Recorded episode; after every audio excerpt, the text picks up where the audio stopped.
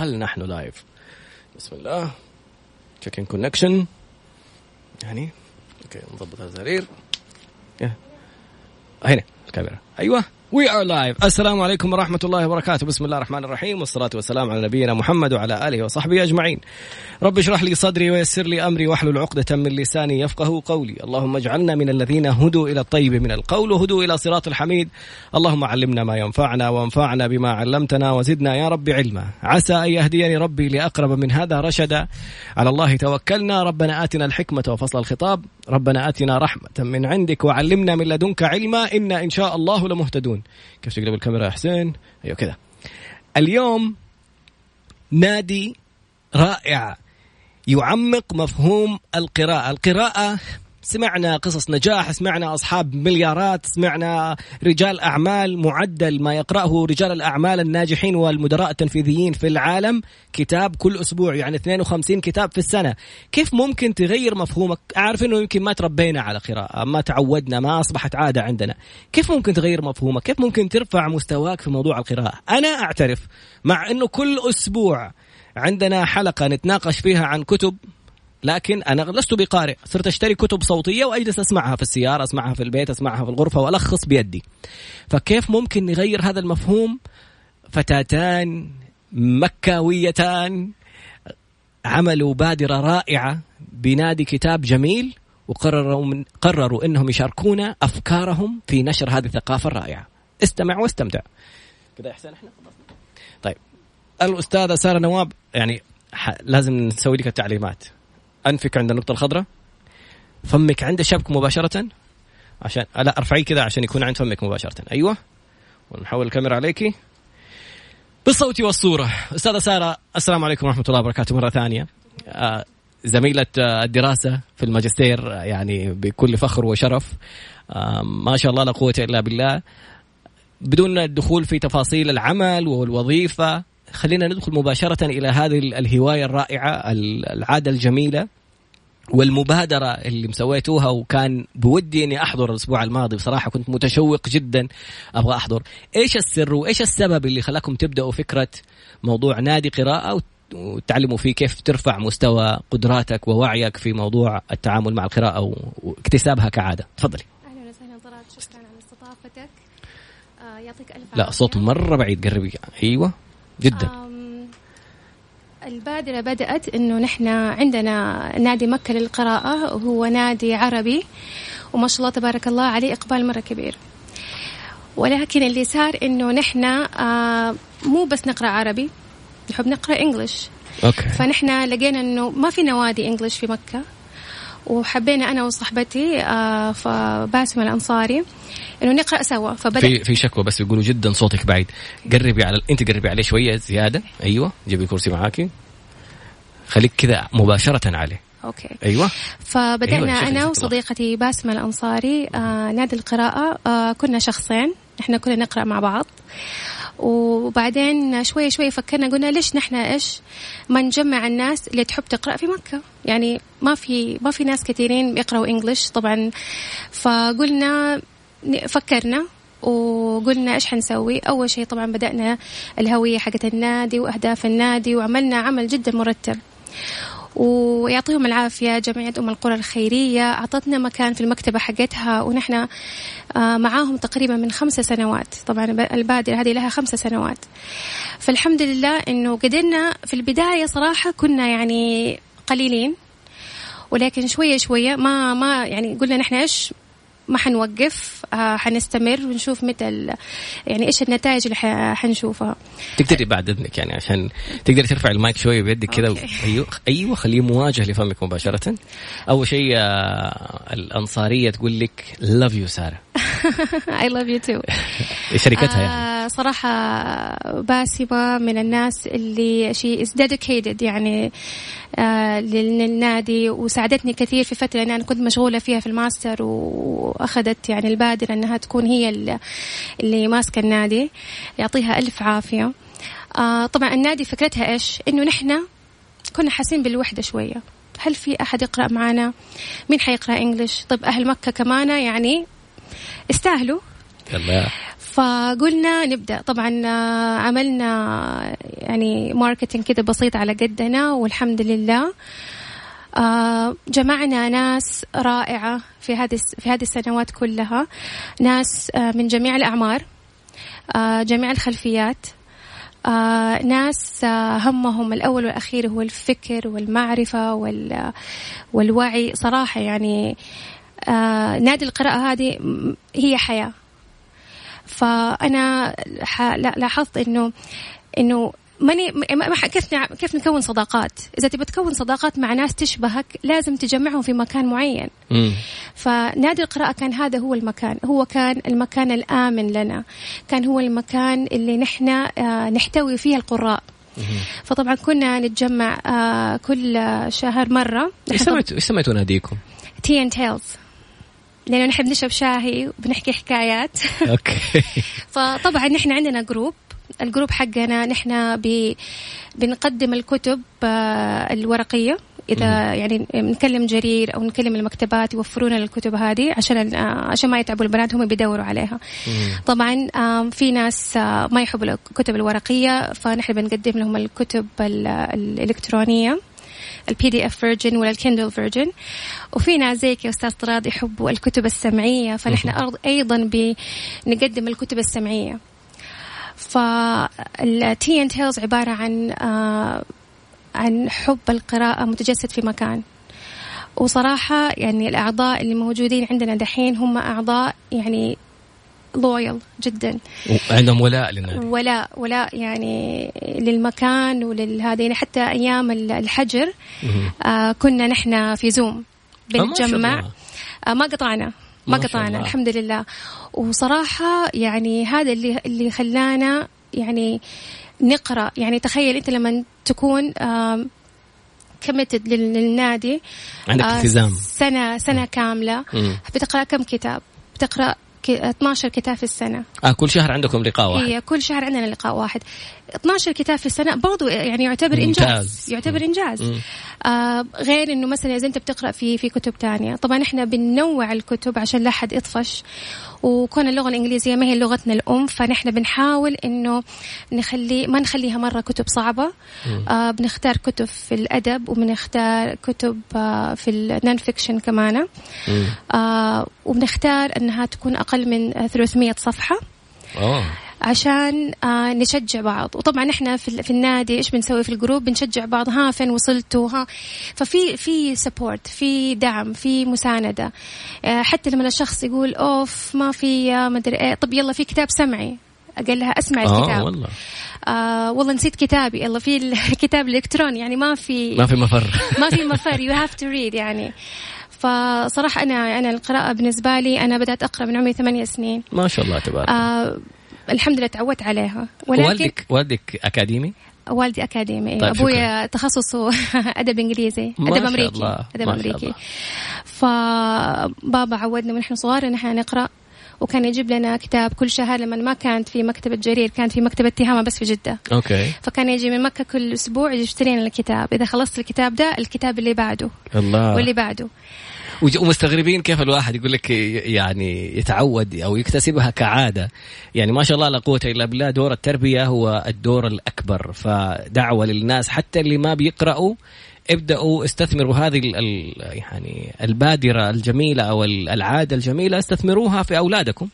يعني سوي نفسك بتقرأ قدامهم, خليهم يقرأوا. أيوة صح فعلا. أنا صراحة بدأت لما كنت أشوف والدي يقرأ, وحبيت اللغة الإنجليزية وتخصصت فيها في البكالوريوس. ما شاء الله تبارك. فكنت أشوفه يقرأ, وكنت أفتكر أفتح الكتاب ما أفهم إيش فيه, بس أقرأ يعني, بس كذا كنت أقلده في البداية. هو طبعا الحين الجيل الجديد ما هو جيل كتب وكذا, بس أقلها في الآيباد يقدروا يقرأوا في الكندل. عندهم أساليب كثيرة إنه ممكن يبدأوا فيها القراءة. صراحة القراءة أنا صرت أبحث عنها مرة كثير, لأن أنا لما أحد يقول لي إيش أقرأ أطفش ما عندي صبر. طيب هي القراءة تعلمك الصبر. يعني أنت كيف حتبدأ تتعلم تكون صبور. إلا إذا ما صبرت على القراءة حتصبر على إيش؟ بالعكس أنت تقدر تسافر حول العالم وأنت تقرأ, تتعلم على ثقافات وشعوب, عادات وتقاليد, في أشياء تخليك تخليك واعي.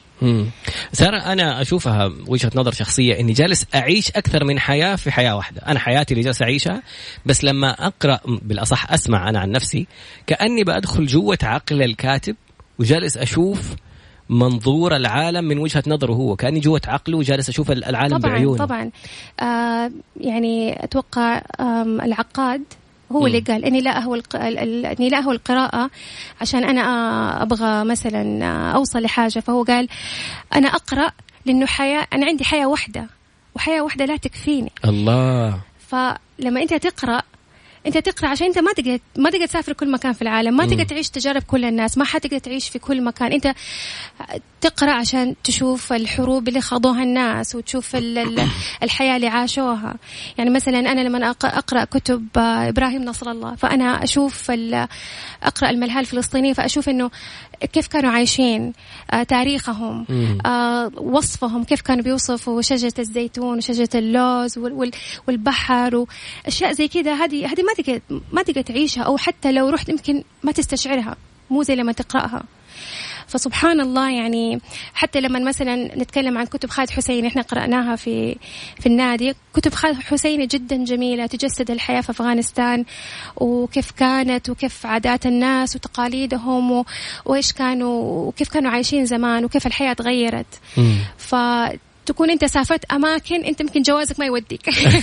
سارة، ايش تستفيدي لما تقرأي ثقافات شعوب مختلفة؟ يعني لو قلنا فلسطين يعني هي يمكن قضية أمة طبعا، يعني كيف تشوفي قراءتك لأفغانستان؟ إيش اللي استفدتيه لما قرأتي عن عادات بلد يمكن حتى ما حد زوريه في حياتك؟ أنا استفدت إني أنا صرت أشوف الناس وأحس بتواصل. الله. يعني لو شفت أحد من هذه الثقافة أتكلم معه أقول أنت من هذا البلد ولا من دي البلد. يعني أنا أفتكر في الحج لما اشتغلنا في الحج ودخلنا على باص أستراليا، فطبعا كان في شخص أسترالي من أصول أفغانية، فجلس أتكلم معه إنه أنت من أي قبيلة وأنت من فين وإيش بتسوي. فيعني أنت أسترالي، قلت له، صار يضحك. يعني شكله طبعا باين ما هو أسترالي.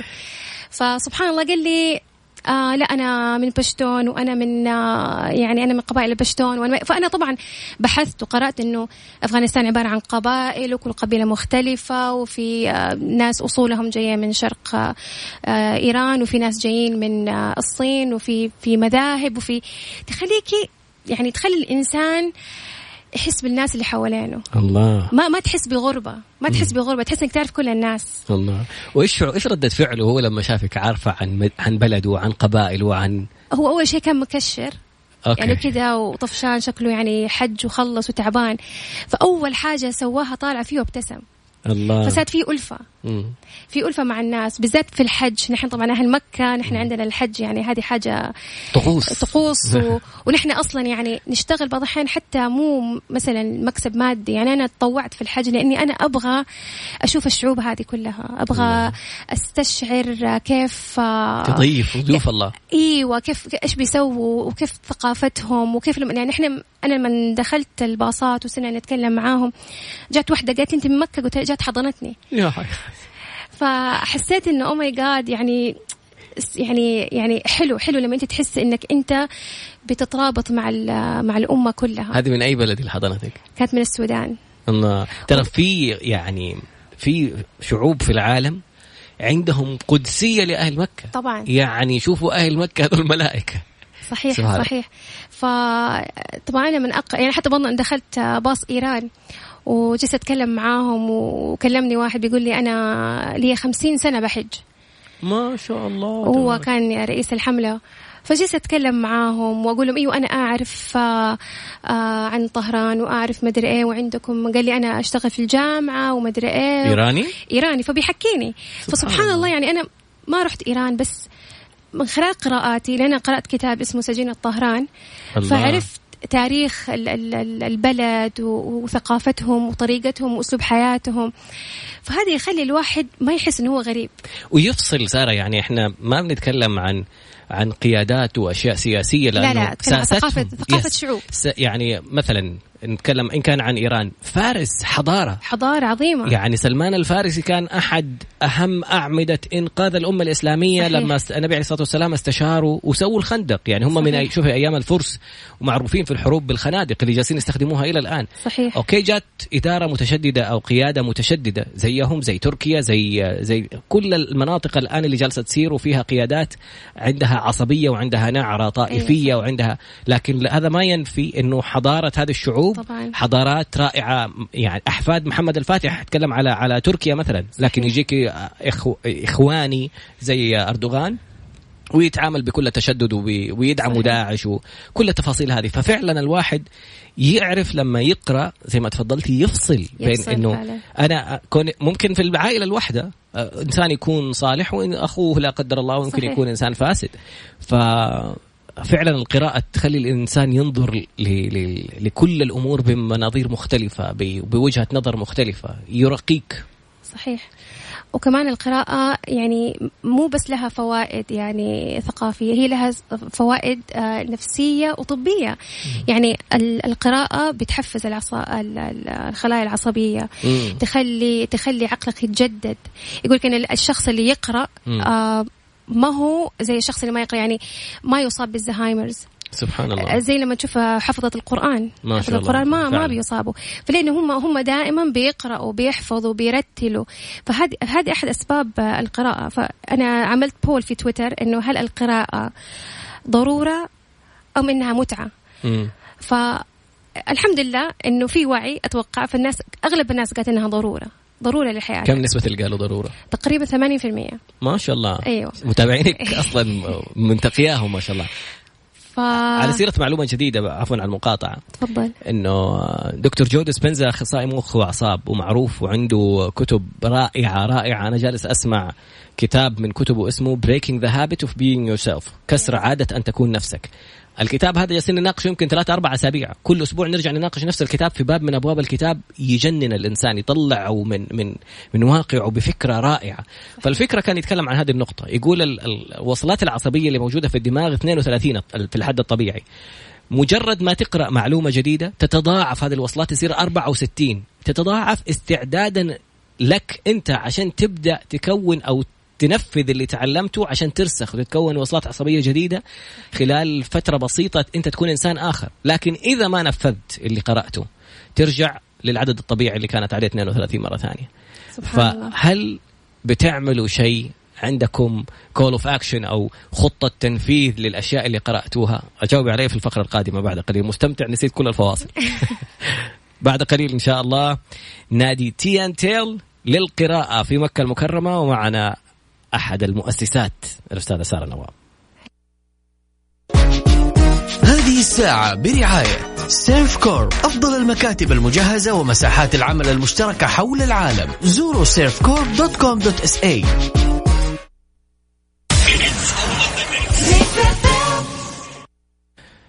عدنا مرة أخرى على المايك سارة. وتيانتيل نادي للقراءة ببكة في مكة المكرمة, وسارة وباسمة الأنصاري, سارة نواب وباسمة الأنصاري فتاتان رائعتان كانوا يقرأوا مع بعض. قالوا خلينا نسوي كوميونيتي, نسوي مجتمع حق قراءة, كيف ممكن نجمع الناس اللي يشبهونا. شكرا يا أحمد. كيف ممكن نجمع الناس اللي يشبهونا ونبدأ نتدارس كتب. كل شهر عندهم لقاء بيجتمعوا فيه حتى وقت الحظر, سووا لقاءات على زوم. كل شهر كتاب يتناقشوا فيه عن طريق كتب إلكترونية, كتب ورقية, كتب صوتية, كندل. تصرف, مالك حجة في الموضوع.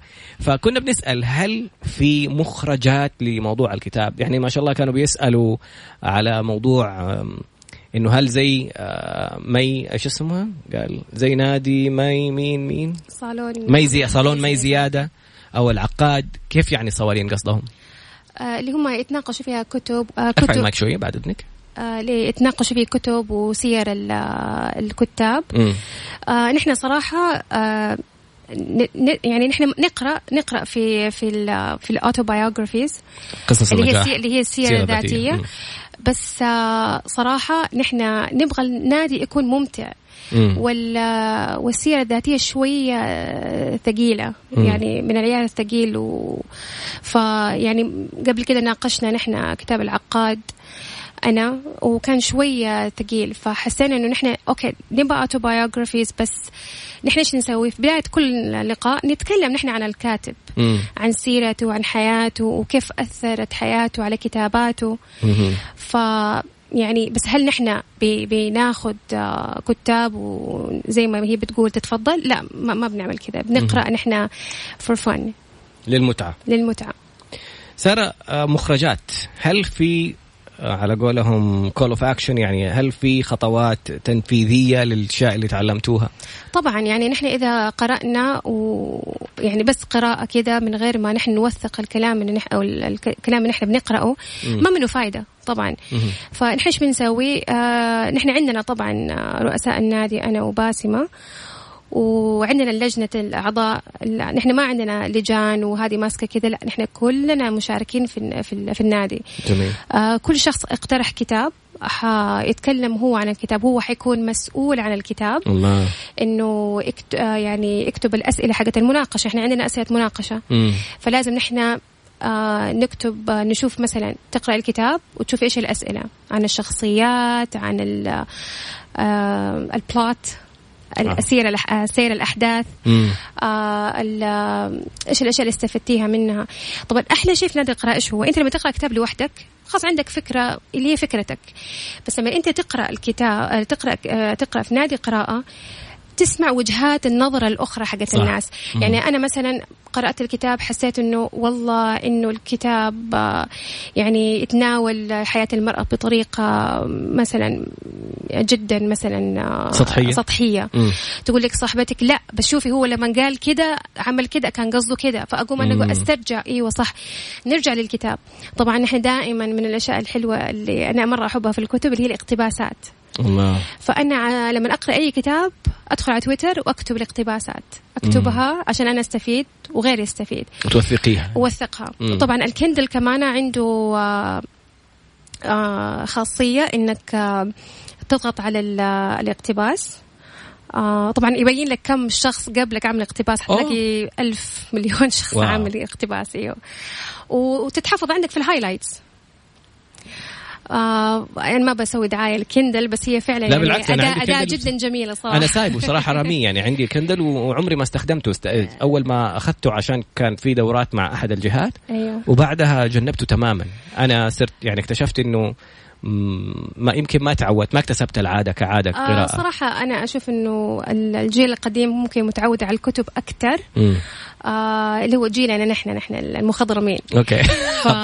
نحب الكتب, يعني أنا عن نفسي أحب إحساس الكتاب, ريحة الكتاب, شعور في علاقة كذا, في علاقة. أيوة. دحين الجيل عكس, يقول لك كتاب يقول لا أنا كل شيء أنزل في الآيباد, أنا كل شيء أنزل بدل ما أشيل الكتب والشنطة تقيل. هو إيش اللي حلو في الكندل؟ إنه بيساعدك إنك لو تبغى أي كتاب في أي مكان في العالم تدخل أمازون تشتري, تدفع على طول يوصل لك على طول على الكندل, فما يبغاك تروح وتشتري وشحن واستنى بالضبط. هذه الأشياء نحن بنعملها عشان نوثقها, لأنه النقاش نفسه يثبت المعلومة فعلا.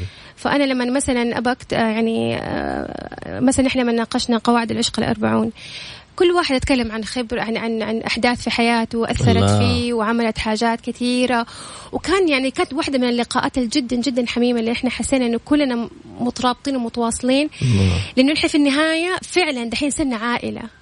ما احنا بس أعضاء نادي قراءة, نحن صرنا عائلة. فعندنا ناس بأعمار مختلفة, بخلفيات مختلفة, بجنسيات مختلفة, وكلنا ربطتنا حاجة واحدة. وصراحة أنا أشوف أنها أفضل من مجالس القيل والقال اللي الواحد يعني بيضيع وقته فيها. جميل جدا. كم عمر أكبر واحدة وأصغر واحدة عندكم في مع احتفاظ بالجنسيات؟ لا تقولي أسماء ولا حاجة. لا يعني إحنا عندنا ناس ممكن يكون عمرهم 55 60 ما شاء الله, يكون مثلا تقاعدوا, كانت مثلا تدرس في الجامعة وتقاعدت. وأصغر عضو دحين انضمت لنا عمرها 13 سنة. ما شاء الله تبارك الله. سبحان الله, شوفي الفارق الشاسع, فوق يمكن 50 سنة. صح. لكن في النهاية تجمع على حب حقيقي يعني جالسين في ناس من عشاق الكتب جالسين يتكلموا عن قواعد العشق ال40 اللي ذكرتيه وبيقولوا من أجمل الكتب اللي مرت عليهم. أخذناه في البرنامج وكان صراحة نقلة، كان مفاجأة، لأنه الواحد كان يفكر في إنه الكتاب عنوانه بيوديك لمجال يطلع موضوع تاني يبحر فيك بعلاقتك مع الله عز وجل بطريقة مختلفة. أنا صراحة تفاجأت، أنا بس سمعت إنه الكتاب هذا والله انشهر وكذا. أنا صراحة عن نفسي في طريقة اختيار الكتب أنا ما أشوف اللي هو الموست سيلد بوكس يعني ولا إيش أكثر بس سيلر أكثر مبيعا هو الأفضل، ما أشوفه، لأنه بعض الأحيان ما هي بالعدد أكثر من ما تكون بالجودة حقت الكتاب. يعني بعض الأحيان تكون الكتب مثلا بوب تين مدري إيش، يعني ما هي حاجة، يعني بتلاقي كثير يعني من المراهقين بيقرأوها يعني. أوكي. بس أنا بس أيوة من الطرق الجميلة إن إحنا كمان في النادي بنستخدمها، إن إحنا بنستخدم Goodreads. أوكي. فأنا بدخل. هذا موقع لقراء يعطوك عليه تعليقات إيش صحيح. رأيهم في الكتاب اللي قرأوه. هو سوشيال ميديا بلاتفورم بس للقراء، تدخلي الكتب اللي تبي تقرأيها ولما تخلصي تضيفيها للرف إنه أنت خاص قرأتيها. وبعدين لما تشوفي مين الناس اللي قرأوا وتشوفي الريفيوز تعليقاتهم عليها. أيوة، في ناس يحبوا يشوفوا التعليقات، أنا عن نفسي لا، لأني أنا أعرف إنه أنا فكري حيكون مختلف. أنا أعرف إنه أنا نفسيتي مختلفة عن هذا الشخص اللي بيقرأ. فممكن هو يشوف الكتاب رائع جدا وأنا أشوف إنه لا الكتاب مش مرة. وزي اللي يحرق عليك الفيلم أحيانا. أيوة بالضبط، بيحرقوا عليه الفيلم. يعني أنا يعني في أحد الكتاب قال إنه من أهم الأشياء اللي لازم تسوي لما تقرأ كتاب إنك تقرأ المقدمة.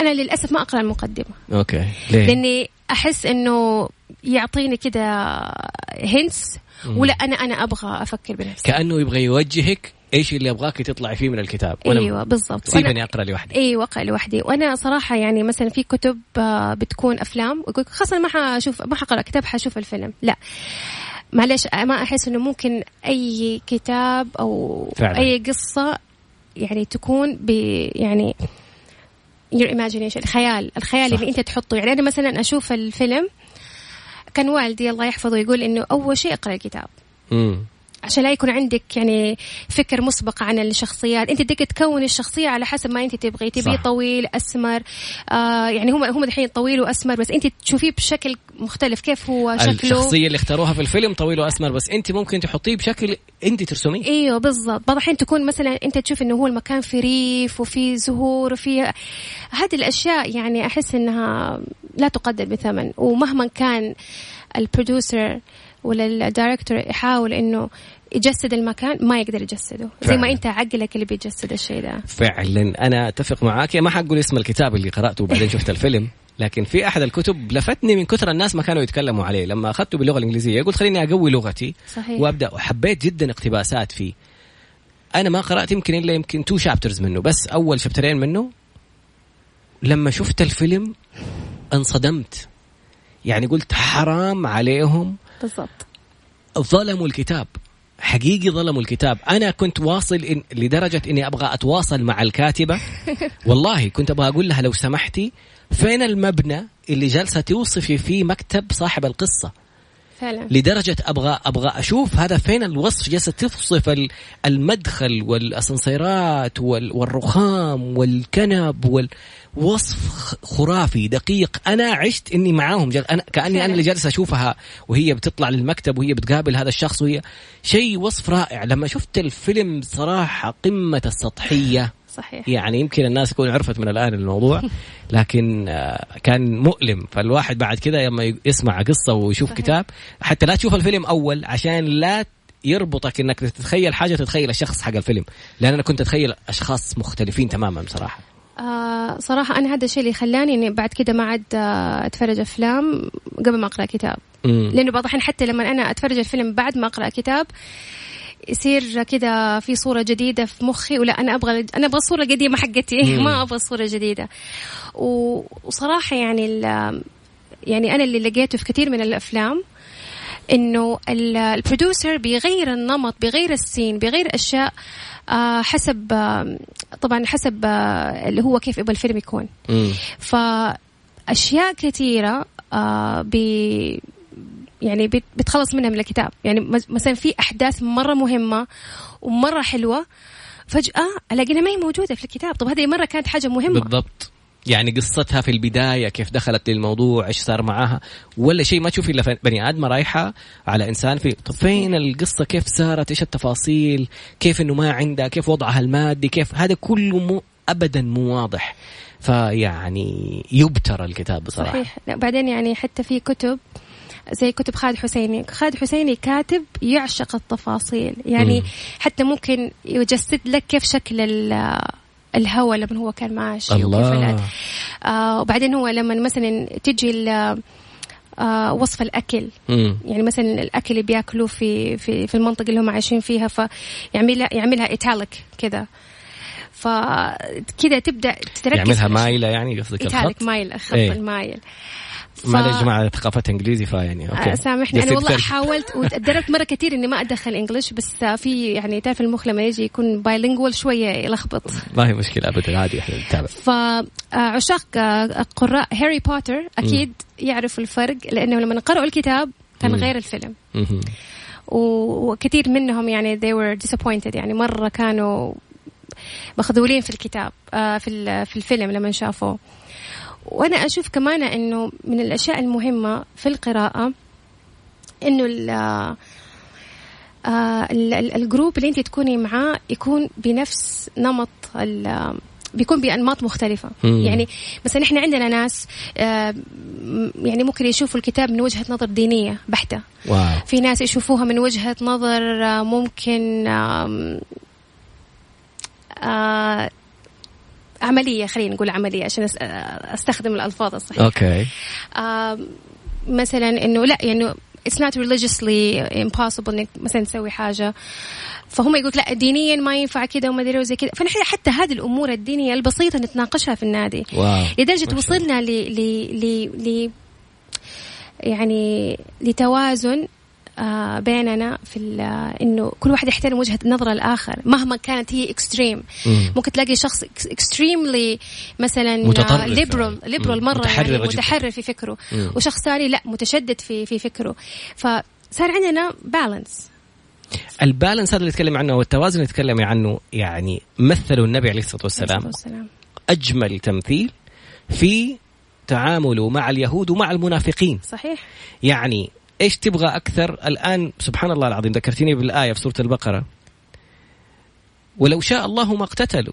صحيح. ولكن سنة حقت ولقد أنزلنا إليك آيات مبينات وإنك لمرسلين ولقد أرسلنا. أجيب لك الآية بالضبط عشان الفكرة كلها كانت ليبلوكم. لا كانت بسبب قبل آية الكرسي، أول صفحة أعلى صفحة اللي فيها آية الكرسي. الفكرة منها، الشاهد من الموضوع اللي أبغى أوصله، إنه السبب المشاكل اللي صارت بالاقتتال هي الاختلاف. صحيح. مجرد ما اختلفوا اقتتلوا. ولو شاء الله ما اقتتلوا. صحيح. ولكن الله يفعل ما يريد.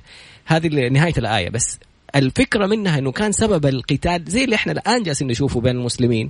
صحيح. شيعة وسنة، يعني أوكي هي لعبة كبيرة أنه يتحطوا المتطرفين موجودين في كل مكان، إن كان من قيادات الإخوان ولا من قيادات الإيرانية. الآن وضعوا هم عشان يسببوا هذه المشكلة، عشان يفضل في احتياج لقوى مختلفة غربية، بدون ما ندخل في تفاصيل سياسية. لكن الاختلاف هذا اللي يؤدي إلى قتال، نهايته قتال. عشان كذا لو نشوف الجذور نشوف النبي عليه الصلاة والسلام يوعدك بالجنة. أنا زعيم ببيت في ربض الجنة لمن ترك المراء ولو كان محقا. لما يوصل النقاش ولا الجدال إلى المراء، إلى خلاص صراخ اختلاف، النبي يقول لك اسكت حتى لو انت على حق واكسب الجنة، تدخل الجنة واعد مني، بس سيب الجدال، سيب المراء اللي هو يوصل لشدة الجدل. ليش هذه النقطة مهمة؟ عشان الآن شوفي النبي عليه الصلاة والسلام رسول الله اللي أصلا اليهود جايين سابوا فلسطين وسابوا الشام وجو على المدينة بين الحرتين، لأنهم عارفين أن نبي آخر الزمان سيكون بين الحرتين، سيبعث بين الحرتين. ما عرفوا أنه بعث إليه في مكة، وبعدين هاجر إلى المدينة. فلما جاءوا عارفين كل مواصفاته، وعارف عشان ما طلع منهم من بنو إسرائيل، يعني حاربوا. شوفي تصرفات النبي عليه الصلاة والسلام معهم.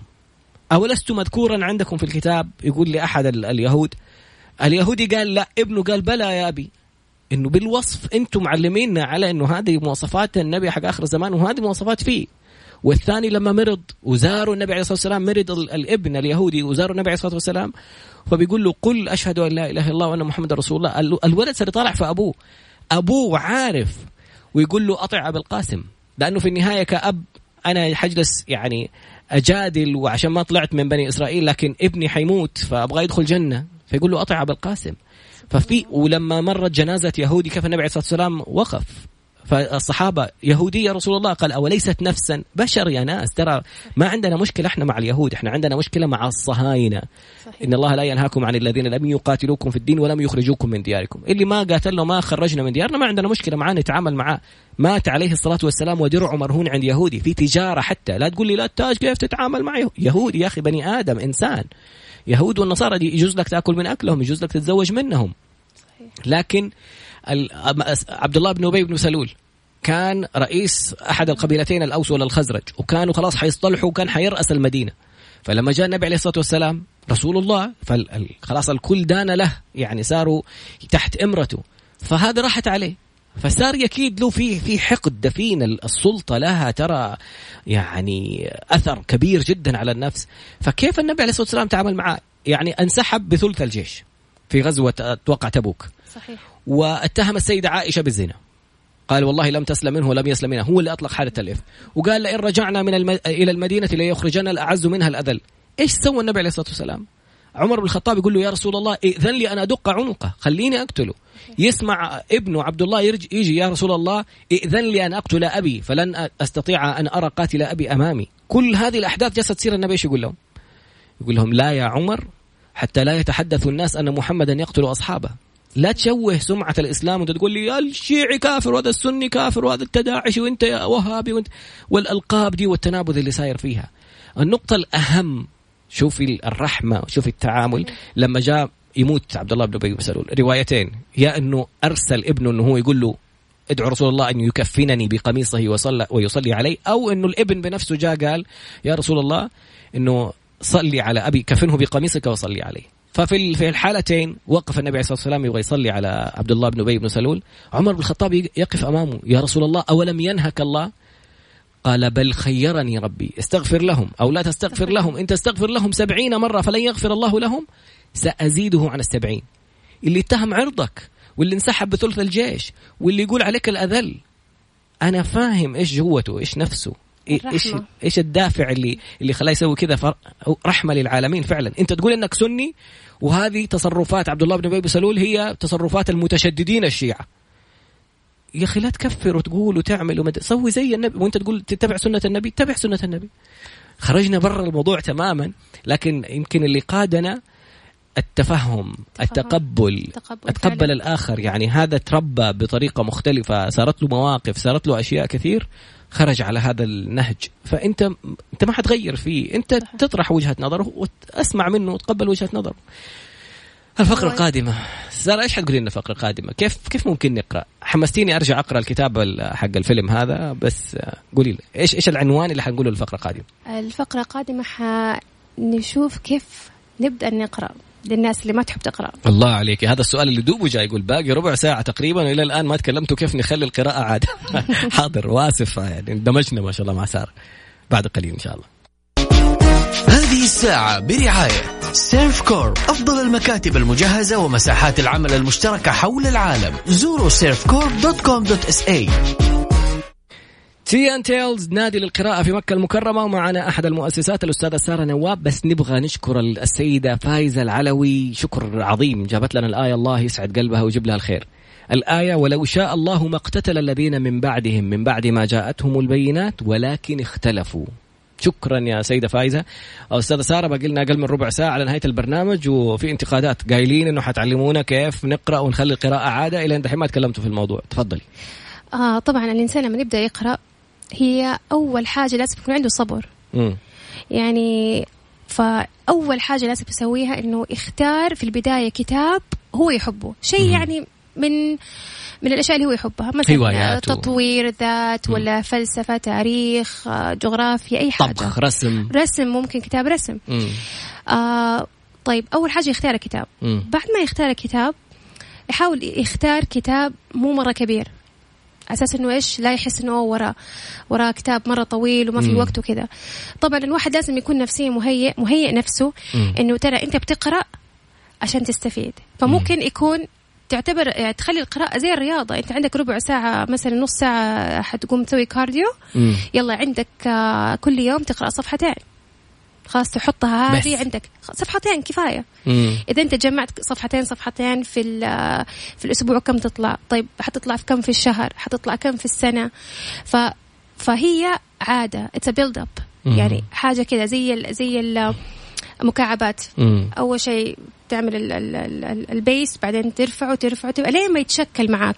طبعا أنت ما حتقدر تقرأ، يعني أنا ما أشجع الناس أن تقرأ كتاب كامل في اليوم، يعني كتاب يخلصوا كله، يعني أنت كده حتسيب كل حاجة وراك وحتبدأ تقرأ. طبعا هذا ما هو المطلوب برضو، فإنك تخلي مثلا صفحتين في اليوم، 3 صفحات في اليوم، أو مثلا إذا أنت كنت مثلا موضوع مرة شيق وتحبه مثلا تقرأ فصل مثلا من 20 صفحة. ومن أهم الأشياء إن في ناس تقولك إنه تطول في القراءة. أنا طبعا كنت من الناس أطول في القراءة، ونصيحة والدي كانت إنه لا تقرأ كل كلمة. واو كيف طيب؟ لا تقرأي كل كلمة، حتى الكلمة اللي ما تعرفيها مو لازم تقرأيها، عديها، مو لازم تطلع الديكشنري والقاموس وتدوري على، لأنك مع تكرار الكلمات ووجودها ضمن السياق حتبدأ تفهمها. وهذا أحسن شيء لأنها حترسخ في بالك أكتر. دائما خلي معك مرسمة وقلم، تحط خط على الأشياء اللي تحبها، حتى الأشياء اللي تختلف فيها حط عليها خط كذا واكتب فوقها لا غلط واكتب رأيك عادي، كأنك تتكلم مع الكتاب، اعتبره شخص. فهذه من الأشياء اللي أنا أسويها. يعني أنا دحين بقرأ سيرة هتلر، فمثلا يقول حاجة أو اقتباس عنه أقوم أكتب he's crazy خلاص. ليش ترى خايفة تتأثري بي؟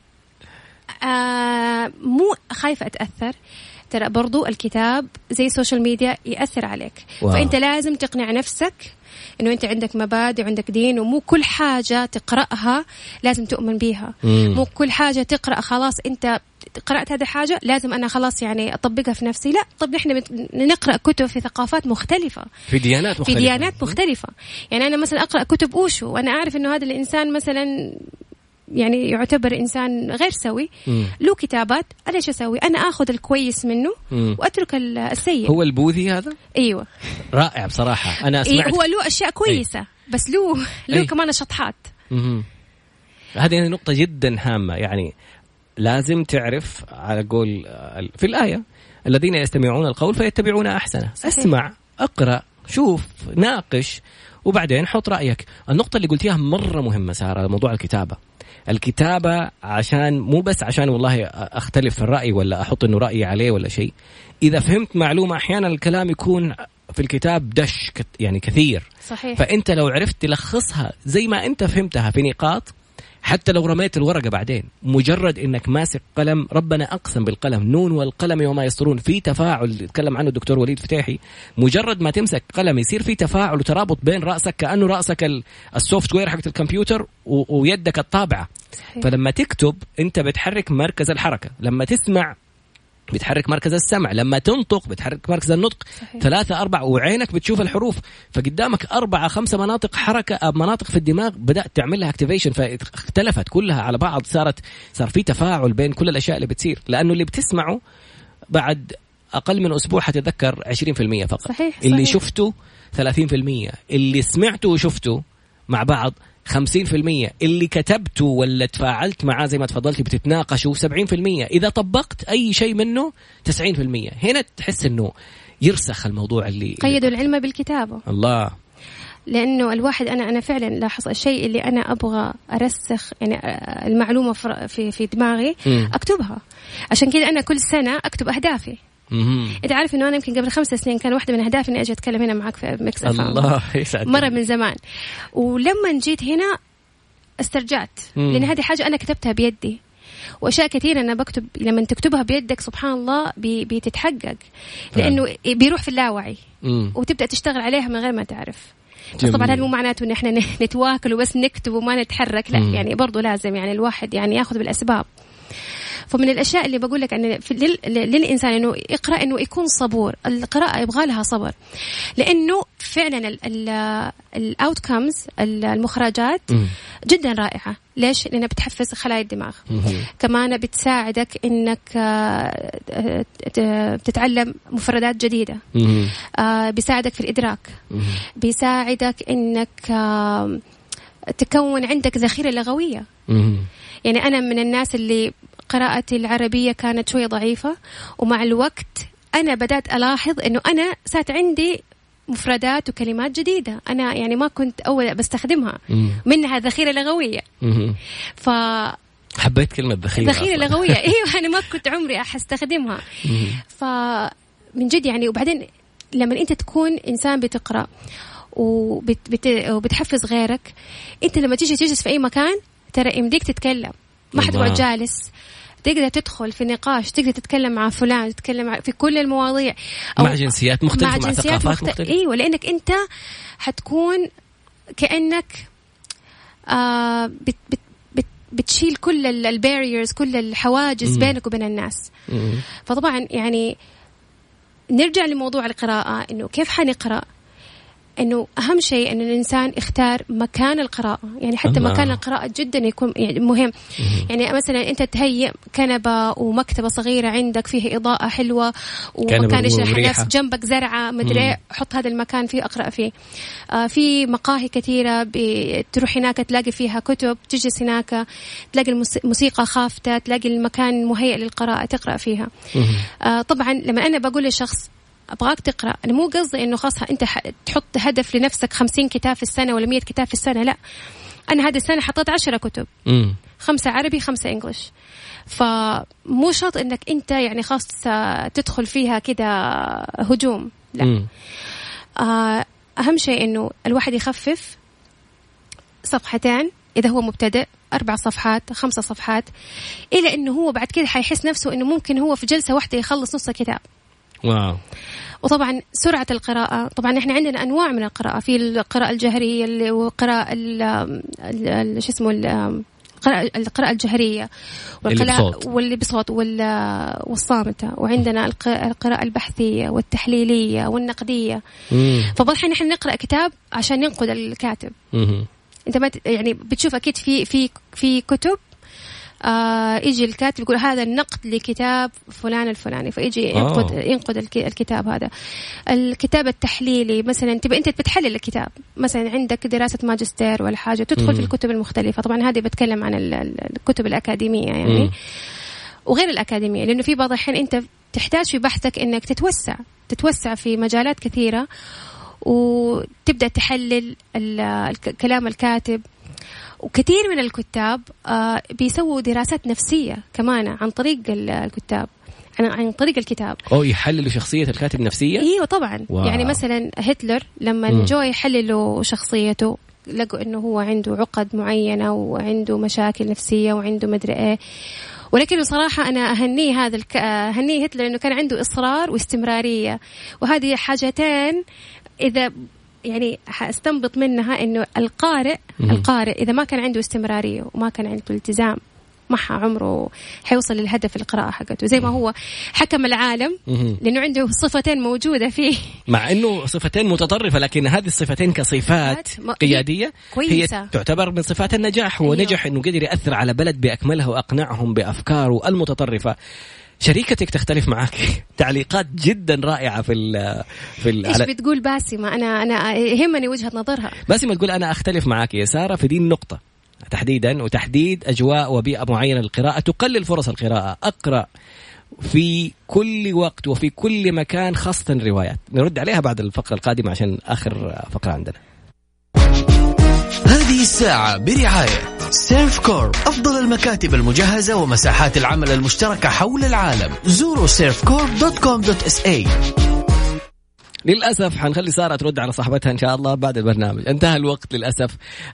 بس الخطوات الأخيرة اللي كنا نتكلم فيها هي نقطة موضوع اقرأ كتابا تحبه، خصص لنفسك وقت في اليوم لو تقرأ فيه صفحتين بس لما تتعود، 10 دقائق مثل ما الدكتورة ماجدة تقول، إن كان كتابة ولا قراءة. خذ حاول تلاقي لك مكان أنت تكون مرتاح فيه، هذا الاختلاف اللي كان بينها وبين شركتها بتقول لا تربط نفسك بمكان عشان أحيانا هذا يحد من قدرتك على القراءة في أماكن أخرى. لو كنت مشغول ممكن تأخذها في فراغات. سارة شكرا جزيلا جدا. الأستاذة سارة نواب وشركتها باسمة الأنصاري مؤسستي كتاب T&Tales للقراءة في مكة المكرمة. أثريتمونا. كانت حلقة ثرية غنية. شكرا جزيلا. شكرا لك. في أمان الله. سبحانك اللهم وبحمدك أشهد أن لا إله إلا أنت أستغفرك وأتوب إليك.